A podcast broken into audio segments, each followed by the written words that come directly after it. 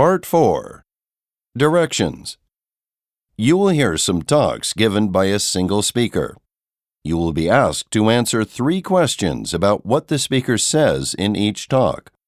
Select the best response to each question and mark the letter A, B, C, or D on your answer sheet. The talks will not be printed in your test book and will be spoken only one time.